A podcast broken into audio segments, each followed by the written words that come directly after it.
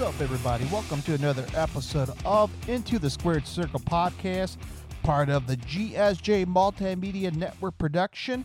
And I'm your host, GBs, and welcome, where we talk about all things pro wrestling. By the way, this is episode number 15 season number two. And before I continue on with this episode, follow me on all my social media platforms on Facebook, Twitter, Twitch, and YouTube into the Squared Circle podcast or type in also into the Squared Circle pod. Uh, again, available on all major social media platforms and also all major podcast outlets wherever you listen to your local podcasts at. And if you're a new listener, hit the subscribe button so you never miss an episode each and every week. And if you're a daily listener, thank you very much for listening each and every week. By the way, I do have a Patreon page. I'll have some exclusive stuff on there in the near future. Uh, I'm just letting you guys know that's going to be set up. Um, again, feel free to donate as everything that's coming off of Patreon. Uh, again, exclusive content also will be going towards only for this show only. Uh, production wise, equipment wise. Because guess what, folks? A little sneak peek for the near futures of the episode on his very own podcast. Um, I'm looking to do a little bit more interviews with local independent wrestlers in the Chicagoland area. So stay tuned. Um, this is your little first sneak peek on that's coming up within the next couple of weeks. So stay tuned. Um, but nonetheless, uh, as I mentioned, follow me on my social media platforms into the Squared Circle podcast. And uh, yeah, let's talk about this very episode and uh, a sad one, but but it could be more of a positive slash celebration of the life of Jerry Jarrett. Jerry Jarrett passed away at the age of 80 years old on February 14, 2023. Um, his family released a statement wee early in the morning on the 14th of February of 2023, announced his passing. And Jerry Jarrett, if you don't know his history you, and you're a pro wrestling fan, go back go back and watch the old tapes from the territory days. Go back and watch Tales of the Territory, the, the TV network series you can find on Vice TV. Those were the golden days of pro wrestling, hands down. Yeah, the Attitude Era was great, but the territory days were phenomenal. I kind of wish I was born, or at least a teenager, a high schooler, witnessing the territory days especially. But Jerry Jarrett, not only a promoter, a businessman, a pro wrestler, but he also was a key figure in the history of pro wrestling. Helped create one of the biggest wrestling feuds in Memphis slash Tennessee history and changed the pro wrestling landscape. That's what not a lot of people think about it, but he's a key figure in the pro wrestling history. And a lot of people that work with him describe him as a wrestling genius. But nonetheless, Jerry Winston Jarrett, born on September 4th of 1942 in Nashville, Tennessee. As I mentioned, is only up to his death of February 14th of 2023 at the age of 80. And he has four, four children, including Jeff Jarrett. His parent, Christine Jarrett, of course, has been part of the, the pro wrestling history dating back to what, the 60s, 70s? Uh, obviously,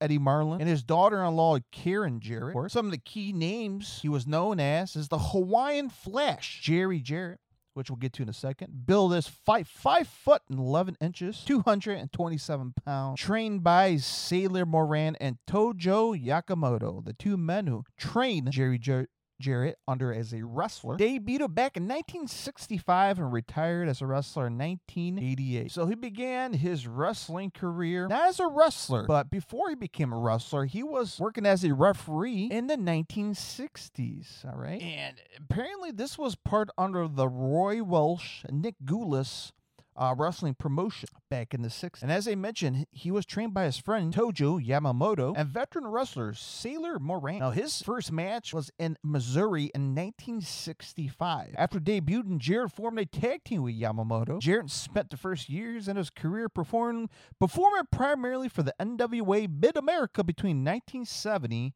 and 1976. He won the NWA Mid American Tag Team Champion once and the NWA World Tag Team Championship, uh, the Mid America version once, and the NWA Southern Tag Team Champion 10 times. Impressive. For that short time, a period of time, that's impressive. Uh, performed for Nick Gula Southern, Southern Eastern Championship Wrestling promotion, holding the holding the NWA Tennessee Tag Team Championship in 1975. From there, he departed from Nick Gulas and Roy Welch promotion, and he founded in 1977. A lot of the Southern wrestling fans know CWA or the Continental Wrestle Wrestling Association. A Continental Wrestling Association. In addition to booking the promotion, he was also, also occasionally wrestled. Jarrett and Yamamoto became the inaugural CWA World Tag Team Champions in July of 1980, losing the champion to Austin Idol and Dutch Mantell the following month. In 1985, Jarrett briefly wrestled under a mask known as, as I mentioned, the beginning of this, the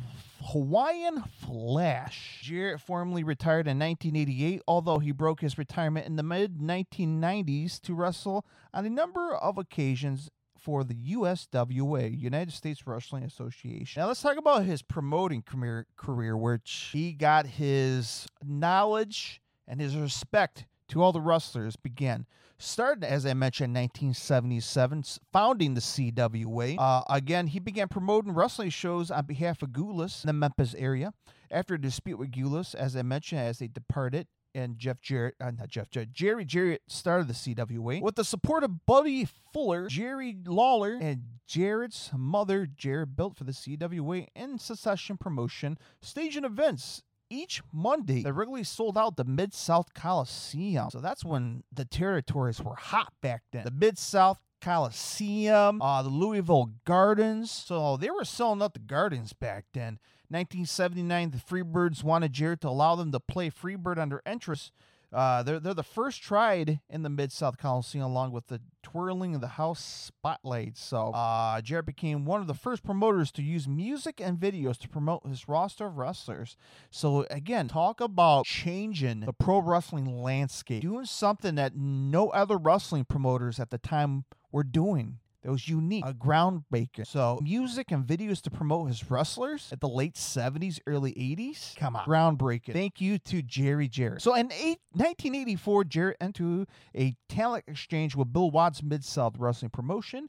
Uh, Jarrett and Lawler uh, advised Watts to bring more young performers into his territory to attract a younger generation of fans, especially females, since they're bringing their boyfriends to the show. Hey, that was part of the wrestling industry back in the day, man. So in 19, 1988, Jarrett entered talks with Verne Gagne, Gagne, who's part of the uh, the AWA promotion, which is based off out of Minneapolis. Uh, Russell, obviously, Northern Illinois, like Chicago. So Chicago was huge for the AWA. And uh, where else? Uh, Indianapolis, I think northern half of Indiana. Uh, Indiana had the AWA. Minneapolis, I'm not sure Michigan was part of the territories, but nonetheless, Jarrett instead entered a merger with Dallas, Texas-based World Class Championship Wrestling (WCCW). Fans knows with the Undertaker. Mark Calaway used to work for the WCCW. Uh, Stone Cold, his his grassroots came from there, the Von Erichs, and so many wrestlers. Uh, and then eventually they created the USWA, which we'll get to it in a second here. Um, but yeah, they eventually became a merger with the USWA. Um, the United States Wrestling Association began promoting shows in Tennessee and Texas in 1989, with Jarrett aspiring to take the promotion national. And in 1990, WCCW withdrew from the USWA after a venture. Uh, revenue dispute folding shortly afterwards. In 1992, the USWA began a talent exchange program with the WWF, now known as the WWE. By the 1990s, the mid 1990s to be exact, attendance at the Mid South Coliseum has fallen sharply. In 95, Jarrett sold his stake in the promotion to Jerry Lawler and Larry Burton. So that's when the territories were slowly declining.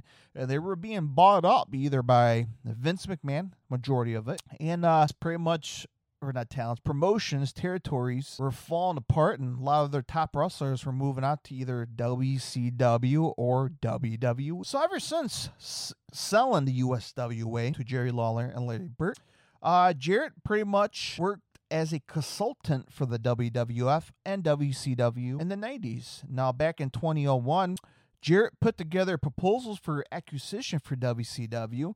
Uh, obviously, there were talks about WCW folding, but eventually WWF acquired it and uh, bought the company. So here we are, it's 2002. WWF bought WCW, and ECW. Two years of no competition against the WWF. Well, guess what Jerry Jarrett did? Well, him and his son Jeff Jarrett attempted to fill with the formation of the NWA, NWA, or the National Wrestling Alliance, TNA, Total Nonstop action. On May 9th of 2022, not 2022, 2002, the Jarretts announced the formation of J Sports and Entertainment, JSE, or the parent company of NWA TNA, a new professional wrestling promotion that began airing weekly pay-per-views on demand June 19, 20 02. So in October 2002, JSE sold a 72% controlling interest in NWA TNA to Panda and Energy. Jarrett remained part of the TNA